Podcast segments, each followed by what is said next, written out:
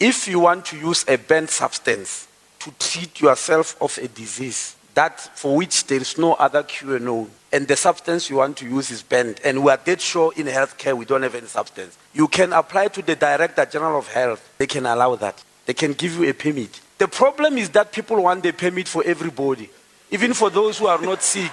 You want to use the misfortune of one person. If people want to use marijuana unbanned and they want to use it uh, recreationally, like they do in Colorado, they must not come to the Minister of Health